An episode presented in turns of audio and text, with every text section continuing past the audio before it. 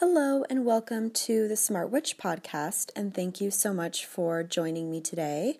And I know it's been a really long time since you've heard from me, and that's honestly just because I have been so joyfully busy with birth chart interpretations and readings. Um, honestly, October is hands down my busiest time of year in that regard. So that's where I've been channeling most, if not all, of my creative mental energy is really into that service. Um, so I'm not really sure what the next couple months are going to look like for this podcast because I honestly think that I'm going to continue to be busy through the holidays. Um, so let's just kind of see what happens, and I'm going to come on and try to do as many episodes as I can. But at this point, I'm feeling like Whereas, you know, during full on lockdown, I feel like I was releasing one to two episodes a week. I feel like for the rest of shadow season, um, it will probably be more of like a bi weekly podcast, maybe even like once or twice a month. Um, I guess that would be bi weekly if it's twice a month, but um, yeah, so I'm not sure what that will look like, so just bear with me. And I also want to say that if you're not yet subscribed to my weekly newsletter, I send it out every single Tuesday morning. And even though I've been slacking a little bit on the podcast, I'm still writing that every single week. So if you enjoy the, the content of this podcast and you miss me and you want to hear more from me, the newsletter is a really fun, free way to remain in contact once a week. That's not going anywhere. I'm going to continue to keep that up as I always do, no matter how busy I get with other services. So I will post the link in the description of this episode to subscribe to that. Um, as I said, I send it out every Tuesday, usually in the morning, sometimes a little bit later in the day. And it basically goes through the astrology of the week. I pull a card every week and give like a mini reading for the collective. I publish my gratitude list for the week. I publish a fun, like, random crystal tip of the week. And then I also make any other like product announcements there. Um, I talk about other things sometimes that are just going on in my life that I think would be helpful for you to, to hear me muse on. So the newsletter is a really, really effective way to stay in touch. So please do find me there if you are missing this podcast and you would like to hear more from me. But all of that aside, I would like to get into today's episode, which is going to be about the Empress. And I'm inspired because I just pulled the Empress card for the collective reading for this week, which at the time of my recording is the week of November 3rd. Um, so that is our card for the week um, for at least my newsletter community because that's kind of the intention that I set that the card I pull will resonate with and really help the the folks that are subscribed to my newsletter specifically and also those who will read the newsletter um, through friends and family and, and whatever. So, um, I've been thinking a lot about the Empress today, and I think that this is also really fitting because we just had our full moon in Taurus on Halloween, actually. So, um, again, at the time of recording, that was just a couple of days ago. I do want to say, by the way, Happy New Year to my fellow witches out there, and both witches and non witches. I hope that you had a fantastic Halloween, whatever you decided to do, and however you decided to celebrate.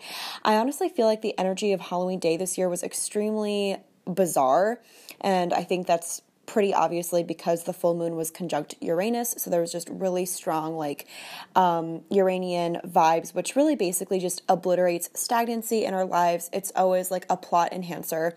So it was definitely an intense full moon. I had a pretty intense emotional release, uh, but I hope that even if you did as well, you still enjoyed yourself and had some fun and um, had a very special and magical day. But I digress. So I have been thinking about the Empress anyway, just because we had our Taurus full moon, which is really Taurus is the sign that the Empress card rules. It takes the energy of Venus, which is the ruler of Taurus, to the realm of the physical body.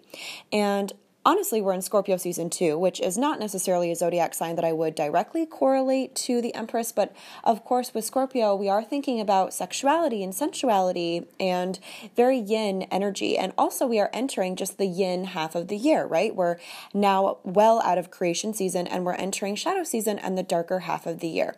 And we just had daylight savings time too here in the US, so it's only going to feel more introspective, more yin as we progress. And not to mention, with COVID 19 and just all the, you know, 2020 catastrophes that we've had um, globally, I also just want to say that really, we could do a whole episode on the Empress card in the time of COVID because that is truly its own conversation. Just the idea of pleasure and sensuality during a pandemic or really any other really stressful, um, traumatic time for all of us as a collective. So, really, this is a fantastic time to talk about the Empress. So, the Empress for me is a really special card because I I, I am I was going to say I identify as, but I am a uh, completely recovered codependent. And what's interesting is that a lot of people don't know what the word codependent means. They don't know the correct definition of that word. I think when a lot of people hear the word codependent, they picture maybe a couple, like a romantic couple, or even friends or siblings or family that is like kind of weirdly close to the extent that maybe they limit each other, they don't really talk to other people, they're clingy. Um, and that's not actually what the word codependent means as a psychiatrist or a psychologist might use it. So the true meaning of the word codependent is actually quite different. A codependent is someone who overfunctions and they're often in their life too. So they're often very successful people businessmen and women um, entrepreneurs people who are very successful in life and very independent. But they also overfunction in their relationships. They tend to people please they tend to over accommodate and they often shelf their own needs and desires and just sort of set them aside and they tend to slip into like a, a martyr kind of role in their relationships which of course breeds resentment which then just ultimately breeds um, toxicity, unfortunately, in the relationship.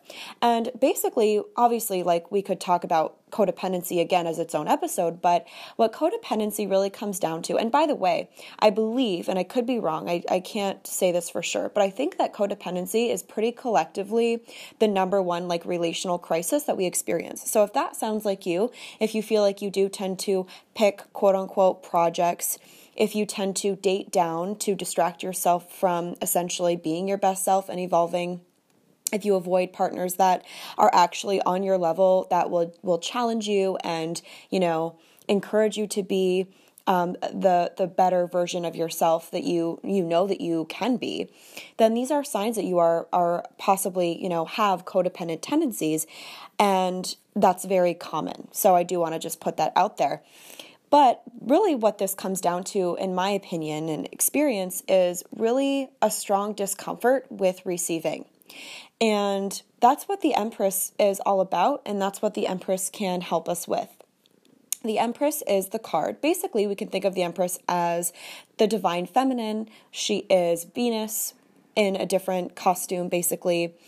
Um, she is just that totally unapologetic, like mushy yin feminine essence. She is totally unapologetic in her ability to receive in every capacity. She receives sexually, she receives emotionally, she is joyful, she is creative, she is confident, and she has a quiet kind of confidence where she knows that if she just simply nurtures the conditions for the things that she desires to flourish in her life, they will undoubtedly arrive. So the Empress really is a model for everybody, regardless of physical or identified gender, because even though she's very feminine in essence, obviously the tarot doesn't really deal with gender polarity at all we all have a yin and a yang side and you can be female bodied female identified and have a really strong yang presence and that might be kind of the the um, side of yourself that you're more comfortable accessing even. So it has nothing to do with gender um, we can all truly benefit from actively incorporating Empress energy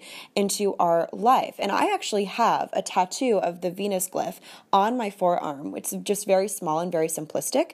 But the reason that I have that tattoo is really in honor of the Empress and kind of as a reminder to myself to prioritize pleasure and sensuality in my life, which is essentially a revolutionary act in a fast paced, forward focused, productivity obsessed culture like the one that we live in. And, you know, that has its place, absolutely. It's important to be organized, it's important to be efficient, um, it's important to often be logical and rational and emotionally detached.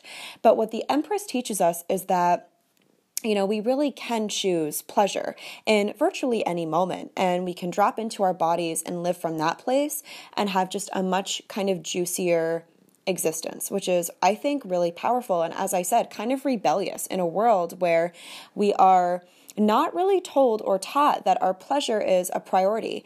We're kind of taught that we're lucky to experience a quarter ounce of pleasure in an otherwise stressful day. And we often do kind of wake up in the morning and just think about the things that we have to get done. You know, we answer phone calls, we run errands, we check items off of our to do list. And I honestly think Although, to be fair, this is my experience, so it's the only experience that I know firsthand.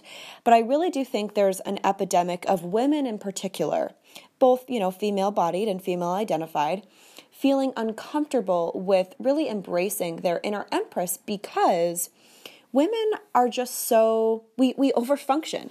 We really do. We are kind of socialized to believe that we are the caretakers of our family, of our community of our partner, of our friend group, in many cases of our career and our, you know, work community. And that's not to say that we aren't very powerful babes that can wear many hats, because obviously we are. But at the same time, we have to prioritize our own feeling good.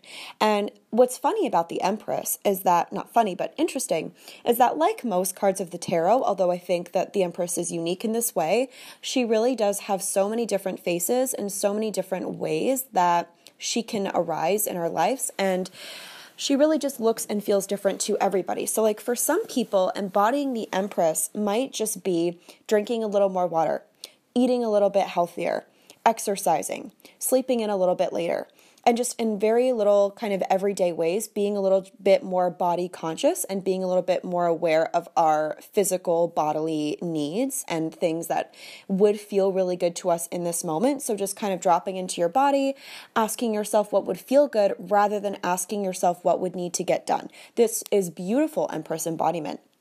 But we can also embody the Empress in the form of receiving not only from ourselves, but from other people, which, in my opinion, is kind of level two. Although everyone's different, some people actually receive more effectively from others than they do from themselves. Um, personally, I think that I receive really well from myself. I think I take really good care of myself. I'm a Cancer moon, so I feel like nurturing and mothering myself is just something that I'm really good at. I feel like I'm really in touch with my needs at any given time, and I'm really quick to to give that to myself and to make sure that I'm cared for. But I feel like where I personally get tripped up, especially as a recovered codependent, is receiving from other people. And this is something that you know, I say recovered because I've gotten really good at it. And I do think that I've made huge uh, progress in this regard. But being a codependent is kind of like being addicted to any other dynamic or cycle or thing in the sense that it's not just over. There's always temptation to kind of revert back to those old patterns and cycles and, you know, to self sabotage in the midst of pleasure or to just not advocate for your own pleasure in a relationship dynamic. And so those are temptations that I am constantly fighting that any recovered codependent is is still fighting as well. But for the most part, I do think I've gotten really good at it. But the story that I always like to tell when I'm teaching about the Empress card of how bad I used to be, and it was very subconscious, honestly. Like the discomfort that I had at one point with receiving gracefully and joyfully is truly just cringeworthy looking back, and it, it really makes me sad.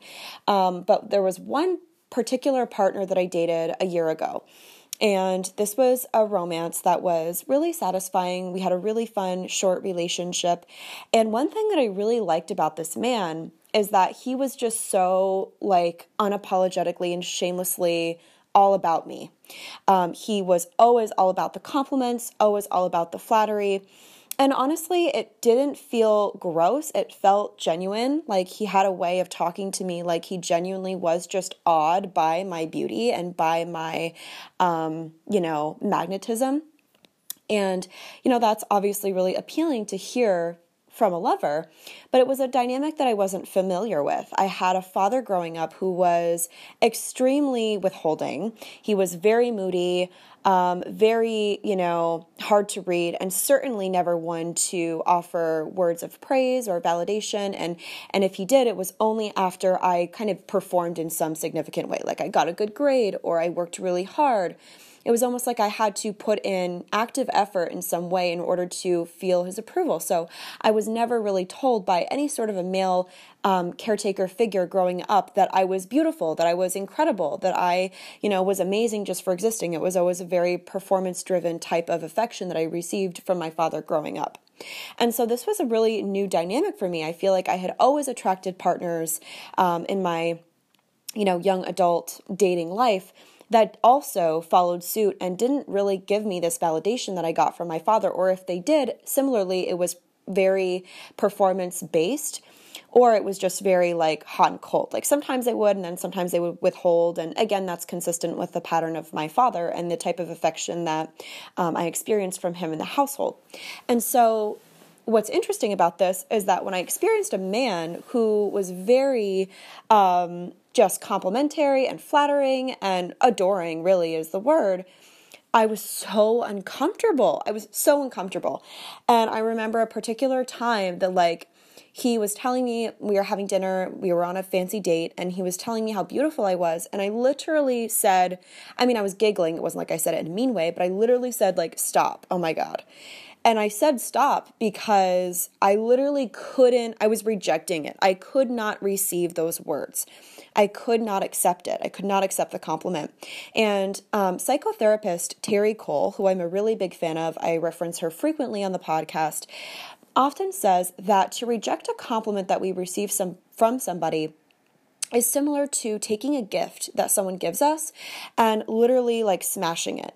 And I don't think necessarily that that's true in the sense that that's an equal act of cruelty to them, but it is not only an act of self-loathing, you know, self-loathing, but it's it is essentially an act of disrespect to the other person as well because when they are trying to connect with you when they are trying to offer you something whether it be a compliment or a gift or you know generosity or a helping hand whatever it is you know we offer of ourselves to people in so many different ways and when that offer is rejected, it's very hurtful.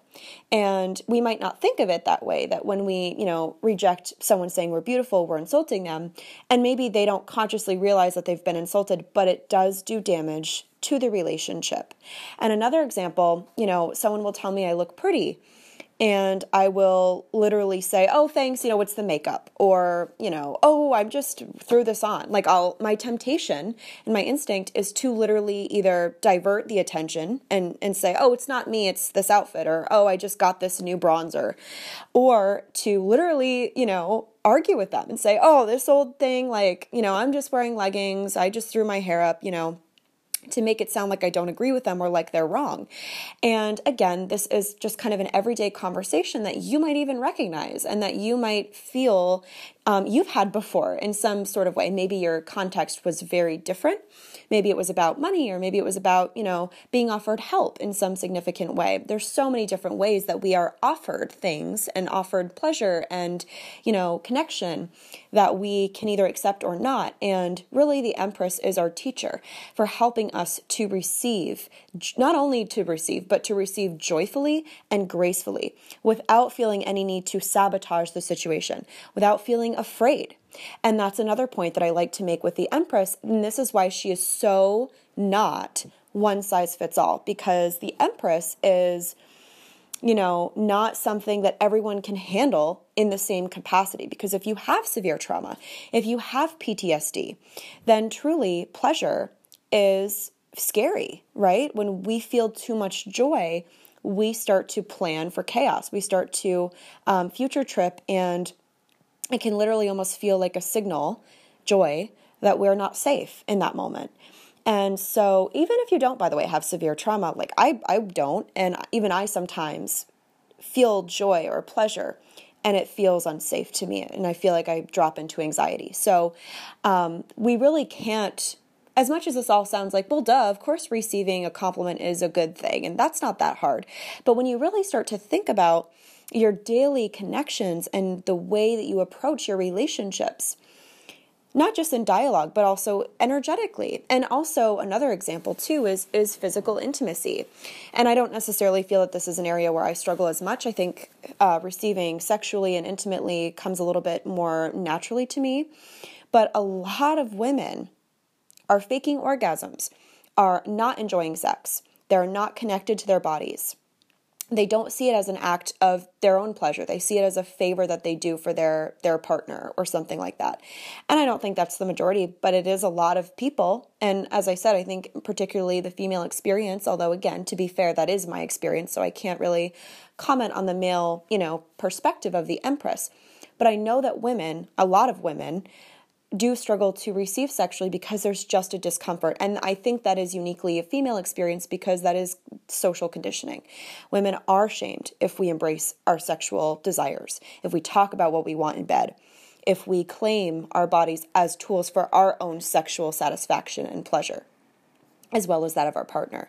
So these are really interesting things to think about all the different ways that the Empress can show up for us, and the fact that we really do need to honor where we are in order to work with her and to cultivate a relationship with her that is, you know, not super threatening because you know, I would say that it's normal to just not be comfortable when you're evolving in any capacity. So, when you're learning to accept compliments, for example, which is what I was doing when I was dating that man that was extremely adoring of me and I, I wasn't used to that kind of relationship, I was not comfortable but I also was, it wasn't so awful that it was just like triggering, right? Like we know when something is just like too much but we do need to find a way to work with the Empress that we're not necessarily comfortable because we're learning, so that's going to be an uncomfortable process. But where it's doable, it's not unpleasant because obviously by nature we want our our time with the Empress to be pleasurable. That's the point. So we don't want to step out of pleasure, but it's okay if if we're experiencing pleasure but we're also not totally comfortable there. That's very healthy and that's kind of where we want to be in our work with the Empress. So that's kind of where I want to leave you. And I really want to invite you to think about your own personal capacity for pleasure, and particularly right now, because as I said, that's a whole conversation, a whole podcast episode in and of itself, talking about the Empress in the time of global crisis. Because, you know, on a massive scale, when so many people are suffering, we can feel really guilty about feeling good and about prioritizing pleasure and even thinking about our own pleasure can literally feel like a selfish act. But it's not. And not only is it not selfish, but it is crucial because we cannot, it's like that old saying, you know, I hate to use a cliche, but um, we really cannot pour from an empty cup. And we really do need to make sure that we are tending to ourselves first and again, you know, other people, by the way, are just mirrors of us, right? So even if, like me, you feel like you do receive really well from yourself, like you eat when you're hungry, you sleep when you're tired, you drink water when you're thirsty, you don't overextend yourself, you say no when you mean no, you set solid boundaries. Even if you are really kind of a, a badass at self care, but you struggle in your relationships to receive, then that's still essentially just not receiving from yourself because you know, when we are allowing ourselves to receive, then that's going to translate organically and easily into our relationships with others. It is an act of self loathing and self sabotage when we reject the love and the attention and the nurturance or the time that others are, are offering us. So I really want you to think about that right now how you can relate, you know, to what extent and what capacity you can relate to the Empress and try to work her into your everyday life. How you can improve your capacity to receive and expand that um, kind of window because it will look different for you than than you know than it does for me. And i think that's what's so fascinating about this card. And i also want you to think about how you can work pleasure more into your everyday life which is really just a way of receiving from yourself. I want you to think about you know do you just go out your go about your day thinking about the things that you need to get done or the people that you need to take care of? Or do you actually work pleasure as a priority into your life even before your to-do list and, you know, if not, how can you incorporate daily pleasure into your life? And I also want to invite you even more simply to just get a little more intentional about moments of pleasure because I'm telling you that we are constantly, every single day, being invited into pleasure by our environment. And it could be fleeting, it could be super simple. Um, and that is why, by the way, if you are subscribed to my newsletter, this is why I publish a weekly gratitude list. And this is why I write a weekly gratitude list because if you get into that habit of actually seeking out pleasure. I call it my things I love list. And if you get into that habit of looking for things that feel good, your brain will seek them out and there therefore you will experience more of them. But you can also once you make it intentional as opposed to just sort of like once you're if your mind is disconnected from your body then something might feel good physically but you're not like consciously in it. You know what i mean? So there's a difference between eating a piece of chocolate with total um, lack of inhibition and just total like pleasure mode and then like quickly scarfing down a piece of chocolate because your blood sugar is low. There's a difference between downing a cup of coffee because you need to wake up and slowly sipping a deliciously, perfectly fixed cappuccino, right? And that's what I'm trying to get you to think about is how can you bring like pleasure, if not ecstasy, into otherwise like fleeting ordinary moments that do feel good but we might not give them credit for how good they feel and this could be so many things it could be you know a really pleasant texture of the sweater that you're wearing against your skin. Maybe that feels really good, but you don't give yourself permission to really sink into the awareness of how good that feels. Maybe you see a really hot person walk down the street and they're literally just pleasant to look at, but you kind of look away because you're embarrassed rather than just literally taking them in and how beautiful and attractive they are, whether it's their physicality or their vibe that you find beautiful.